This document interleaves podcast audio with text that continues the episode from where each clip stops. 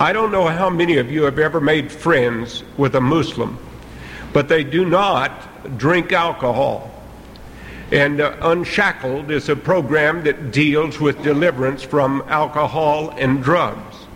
And because of this, there are people who will advise their Arab speaking children to listen to the radio program Unshackled. And as a result of this, we get an opportunity to sort of, excuse the expression, bootleg the gospel to them that way. And uh, that's a good idea. Uh, and Haney uh, is busy translating, and uh, our son has worked with him uh, this year because uh, our Nathan works with a Skid Row mission there in Chicago. So we're especially grateful to you, Fred, for being here and for what you have had to say to us today. Now then, this goes right into the book of Acts, which we are now studying, where we see how the church reaches out to other people. Uh, our lesson today will be in the third chapter of the book of Acts. But James Denney, who is perhaps the greatest theologian that all of Scotland ever produced, was a man who said that the ideal church is really painted for us in the closing verses of chapter 2 after Peter's great sermon at Pentecost uh, was preached and where he exhorted the people to repent uh, and to be baptized in the name of Jesus Christ for the forgiveness of sins. Now, let me pick it up at verse 43 of chapter 2 and read over into verse 3, uh, chapter 3. And everyone kept feeling a sense of awe. Could you feel a sense of awe when our brother from Damascus spoke?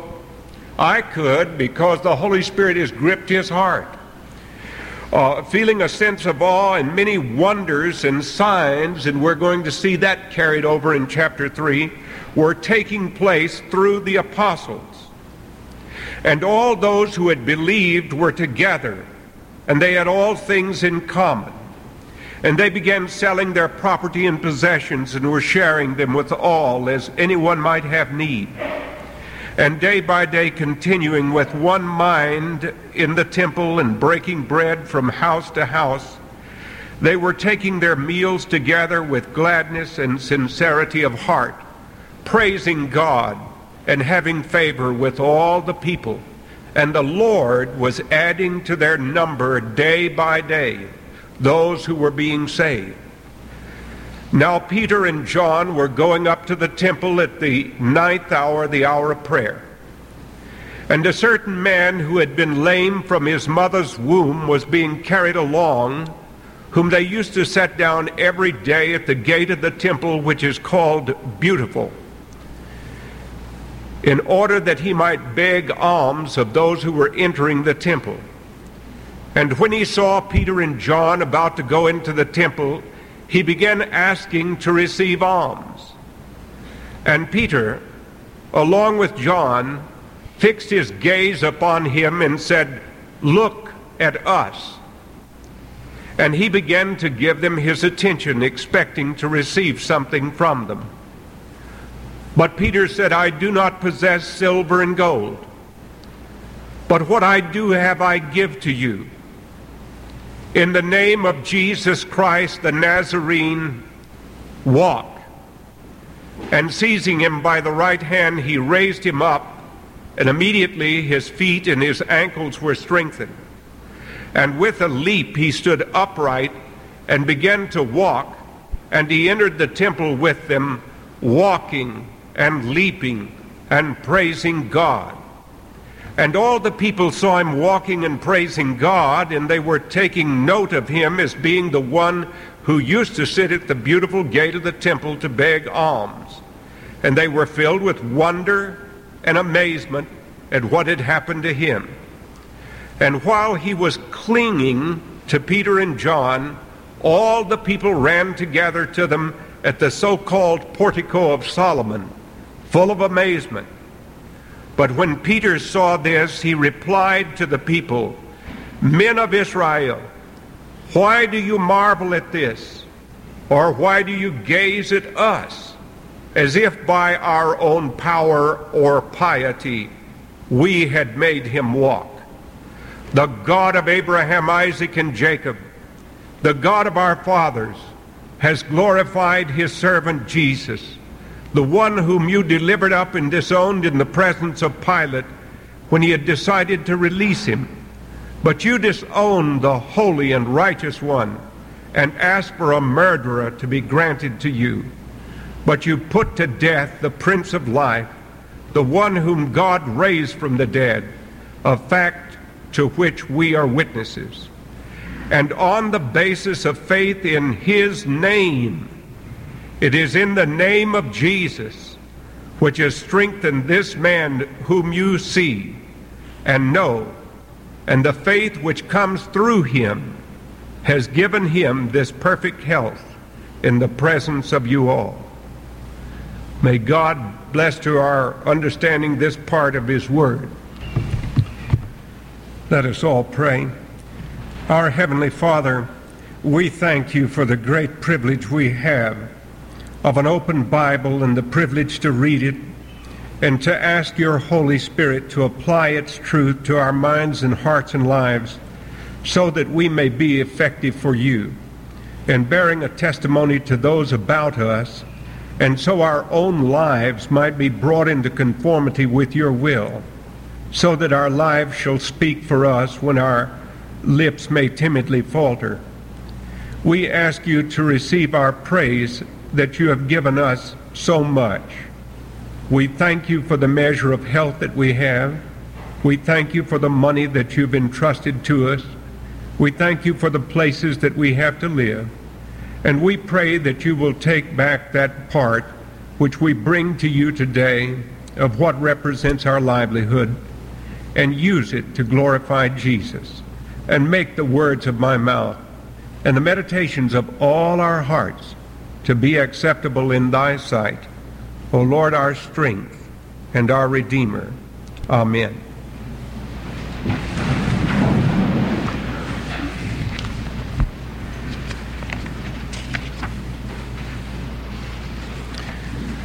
We are studying in the book of Acts. And in the book of Acts, we see the remarkable work of the Holy Spirit. The reason that I started back where we ended last week was that it's a continuous power that is being exerted by the Holy Spirit in the minds and hearts and lives of people. And as they change, they reach out and touch someone better than AT&T can do it because they reach back and touch you with a bill. And but the Holy Spirit comes in great power and he enables the church to reach out. And without the ministry of the Holy Spirit, we cannot be what we ought to be. No matter how gallant our efforts may be for the issues that are pressing upon people today, the biggest single thing that we can do to help a living soul is to bring that person into a relationship to God through faith in the Lord Jesus Christ that means for them salvation, both for time and for eternity. Then other things will come into come into their proper perspective. And so we read about uh, the church. We read probably no part is, of the New Testament has been as abused as much as the part that says that they had everything in common and that this was some sort of communism. Well, the uh, practice that they had here of sharing was a voluntary sharing. In communism, you don't volunteer, it's taken from you. And uh, here, there is a sharing, and each helps the other. Uh, there is a fellowship that they have, and there is a love that they have for one another. And this leads them into uh, their praise of God, and they have favor with all the people. And then the Lord uses the testimony of a church such as this to attract others, and they come to him, and the Lord God adds to the church such as shall be saved. Then we pick up chapter 3. Now Peter and John were going up to the temple at the ninth hour, the hour of prayer. This means that they were going to prayer meeting. We have many uh, prayer groups uh, in our church, and I'm thankful for those prayer groups. Last Wednesday night, Uh, we've been meeting down at our house for the midweek main church prayer meeting, and there are other groups that meet on Saturday morning, and there are some that meet in different people's houses. These are good, but I commend prayer meeting to you. We have a certain period of time on the Wednesday night uh, meeting in which we have 20 minutes of praise, the singing of hymns. And then we try to have about 20 minutes of prayer in which we enumerate prayer requests and read them off, and people are asked to pray. And then others are asked to volunteer prayers. And then we have 20 minutes now in the study of 1 Corinthians, uh, one of the letters that teaches us many things that uh, we are faced with in our contemporary society uh, that was going on back when the Holy Spirit was speaking to the believers that were called out in Corinth. Now, Peter was on his way to the temple about 3 o'clock in the afternoon. It varied from 3 to about 4.30, depending on the time of the year, the month of the year. He went for the ninth hour of prayer. That would be 3, about 3 in the afternoon. Then we see the spectacle of this man who had been crippled from his mother's womb. When I thought about Charlie Brookshire yesterday, when I went to the home when Elsie received um, the word that Charlie was gone, I couldn't help but think about meeting him when I first came to Montreat years and years ago. As a little boy, Charlie was burned in an accident, and he had to be taken to school, pulled in a little wagon by his brothers, but he was determined to learn. He was one of the cleverest people at fixing things that I ever knew.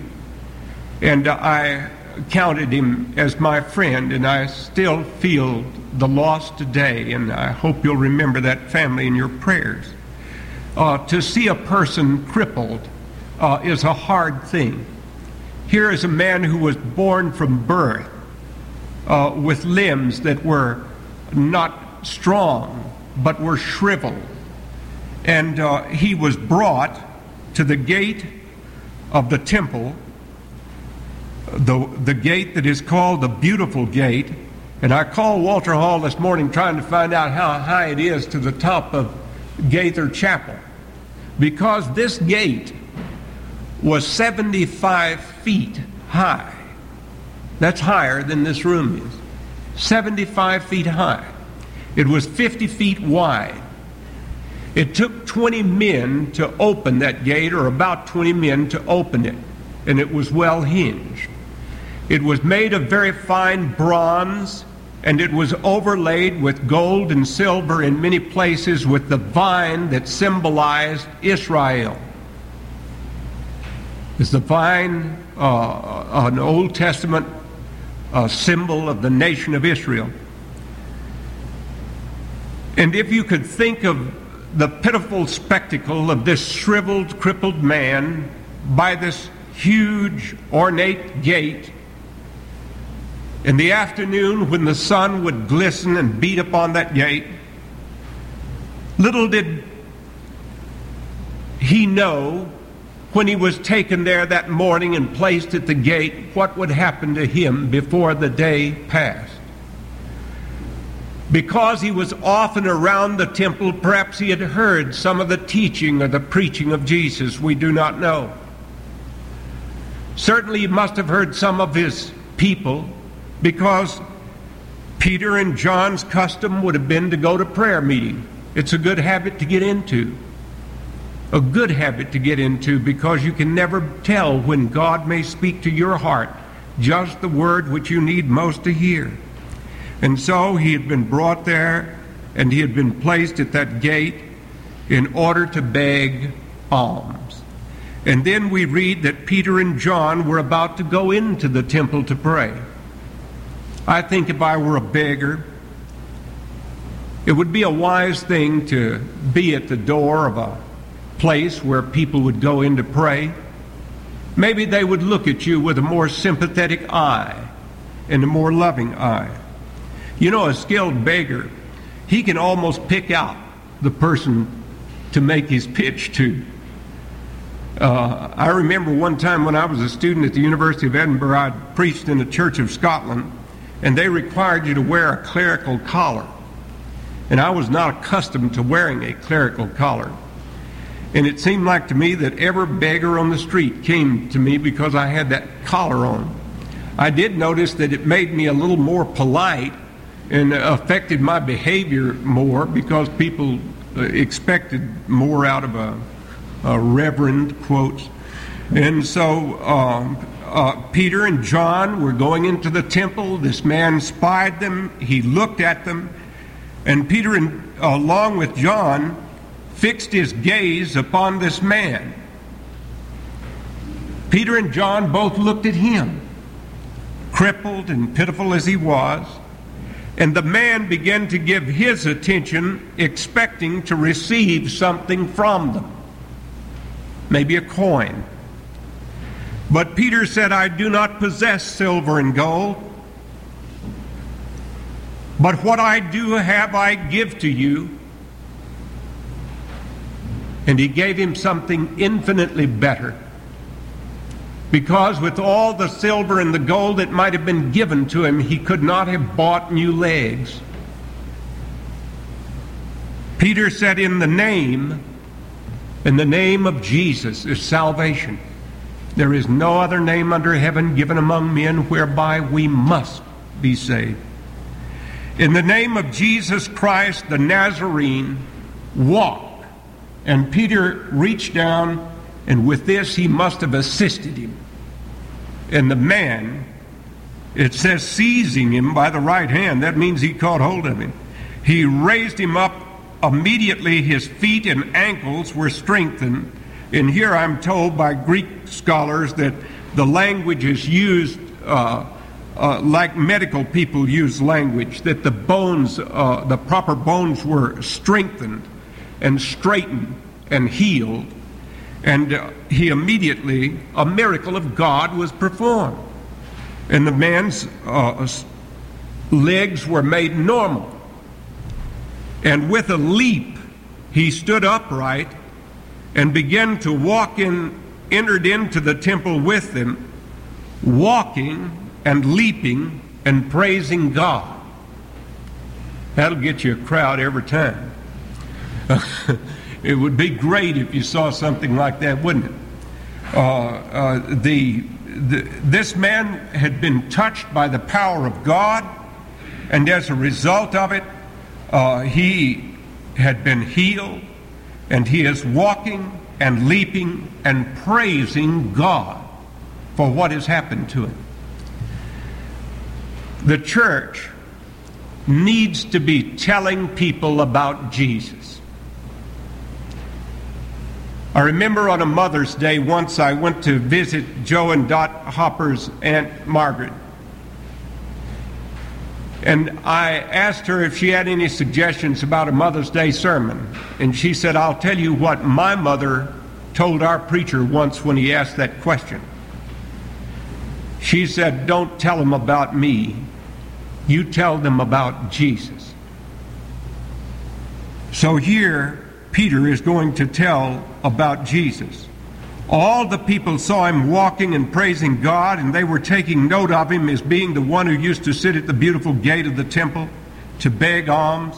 And they were filled with wonder and amazement at what had happened. And while he was clinging, he must have uh, been holding on rather tightly to Peter and John. All the people ran together at the so called Portico of Solomon, a very good place for Peter to preach a sermon. And when Peter saw this, he replied to the people. Notice he doesn't say, I am a man of faith and power. But Peter says, Men of Israel, why do you marvel at this? Or why do you gaze at us? They were like a crowd at Wimbledon, looking at Peter and looking at the healed man, looking at Peter and looking at the healed man. They were looking back and forth. Why do you gaze at us as if by our own power or piety we had made him to walk? The God of Abraham, the continuity with the Old Testament comes in. The God of Isaac and Jacob, the God of our fathers has glorified his servant Jesus, the one whom you delivered up, the one whom you were responsible for having crucified. You disowned him. But he goes on to say, You had him put to death, but he was the Prince of Life, the one whom God raised from the dead, a fact to which we are witnesses. The church is to bear witness to the risen, living Lord and his power to heal. And on the basis of faith in his name, it is the name of Jesus which has strengthened this man whom you see and know. And the faith which comes through him has given him this perfect health in the presence of you all. One of the greatest evangelists I know is a man who told me himself that he sought God for healing. And instead of getting healed instantly, he got salvation and then he was healed. And there's many a person who in need has cried out to God for healing, and God has brought to that person salvation. And this is the message which we in the church need to preach today. Thomas Aquinas is one of the greatest minds that the Christian church ever produced. And once he visited the Vatican, and one of the popes is reported to have said to Thomas Aquinas, the brilliant, brilliant man that he was, he said to Thomas Aquinas, uh, Thomas, no longer does the church have to say, Silver and gold have I none, because he was showing him all of the Vatican treasury. And Thomas is reported to have replied to the Pope, Yes, sire. And no longer can the church say to the lame man, Rise up and walk. Maybe we put too much on the material and not nearly enough on the spiritual, not nearly enough on the salvation. When Jesus said, Greater miracles than these shall you do. And there is a decrease in physical miracles as we go through the book of Acts, and more and more of an emphasis upon salvation. We can see that the message which the church needs to be preaching is a life that is born again by the Holy Spirit and is changed and directed and empowered by the Holy Spirit. This week at our communicants class and last week at that communicants class, I tried to hammer into the minds of those who were there about effectual calling, that it is a work of God's Holy Spirit. An artist can paint fire for you. He can paint orange and red and yellow and blue and show you the many colors of fire. The fire came at Pentecost. But when an artist tries to paint for you wind, he has to show you the effect. And effectual calling means that there is an effect that has taken place in your life and a change that's taken place. And until the church preaches that saving change which the Holy Spirit brings through the new birth and through a life that continues on to learn and to grow in the fruits and graces of the Spirit, we have made a grave, grave mistake. Years ago in East Texas, we had a great pastor, a black man, whose name was Moses P. Timms. His church was the True Vine Baptist Church in Tyler, Texas. I always thought that was a good name for a church. The True Vine Baptist Church. And once he was addressing the Tyler Ministerial Association, and I copied down these words from an article uh, uh, quoting Moses P. Timms.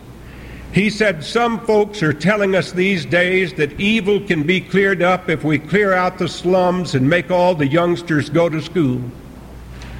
But he said it's deeper than that. Did you ever put a pig in your parlor? Go away for 10 minutes and see which gets changed first, the pig or the parlor. Birds don't crawl and worms don't fly. At least not until the worm goes through the near agony of death in the cocoon, and then comes out a butterfly, which is a new creature. Just so, something radical and drastic must happen to the whole man, inside and out, if he is to be delivered from his evil. Only if a man is in Christ Jesus is he a new creature. And when Peter and John told this man to look at them and then commanded him in the name of Jesus Christ to stand up and walk, he was speaking to the world in which we live today, saying we need a demonstration of the power of God so that people see what Ben Haden calls his television program, Changed Lives. That's something you can't argue with when a life is changed when a that's a message of power. And it means transformed from the inside out. And i agree with moses p. Timms. The church in russia is persecuted and harassed by the government. And i can still remember how amazed i was when i took a copy of newsweek magazine because on the cover of Newsweek was Joseph Stalin's daughter. She had left the Soviet Union and had defected and come to the West, and she is now here in the United States. And in the accompanying article in the magazine, when she was asked what happened, she said that she had been brought up in a home where there was never any mention of God but that in her heart there was always a hunger for God, and that there was no satisfaction in life without Him. Gilbert Chesterton said that the blank in man's heart is a God shaped blank, and you will not fill it with the other things that people are seeking after in life. We need greatly to be preaching the power of God unto salvation and showing to people that Jesus Christ is the one who can speak to us here. I don't have time to go on, but I hope you will in reading the book of Acts. You'll see that in chapter 4, when Peter completes his sermon preaching in Solomon's porch, that he declares to them that there is no other name under heaven given among men whereby we must be saved. And the church cannot let go of that, or if it does, it is no longer the church because Christ is not the head of it. And there is no salvation apart from Him. Then it shows an insidious thing happen. Hypocrisy creeps into the church. And there's a dreadful thing that happens to Ananias and Sapphira who lie to the Holy Spirit who pretend that they are something they are not. And their hypocrisy brings judgment within the church. And then there is a distraction, a good thing that needs to be done. People need to be fed. And so deacons are appointed to be fed because the church is to continue in the apostles' doctrine and teaching. And the ministers of the Word are to set themselves apart to the study of that Word and the teaching of it, and not to abandon it for the other. So that's a, a distraction, which is a good thing, but it is not salvation, and it must not come first. And then we go into persecution. And next week, when we pick it up, we will begin to study one of the great conversion stories in the book of Acts. We will be, we've started out by showing how 120 were filled with the Holy Spirit at Pentecost and 3,000 were converted. Peter will preach in Solomon's porch, and there will be thousands more converted. And then we begin to pick up individual accounts of people that are converted. And we'll see that the Holy Spirit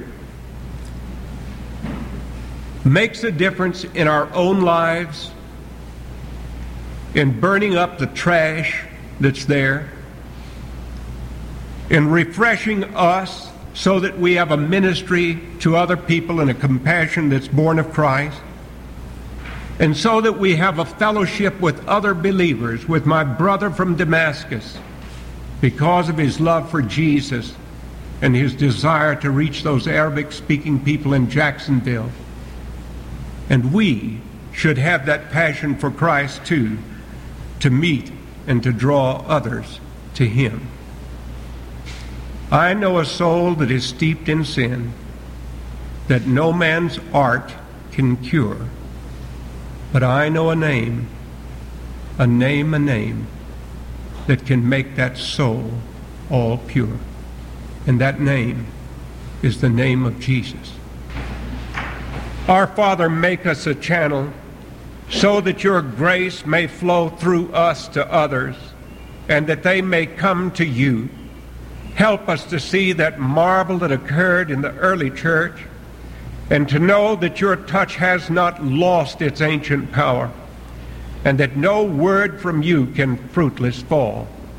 And so we pray that you will bless each one of us with a firmer grip on holier things and that those who do not yet know Christ as Savior may reach out and touch him, knowing his saving power correct us where we need that correction, and help us to put it to work right now in our homes, where we work, and how we live. Now may the grace of our Lord Jesus Christ and the love of God our Father and the communion and fellowship of the Holy Spirit, our teacher and our guide, be and abide with us all, now and forevermore.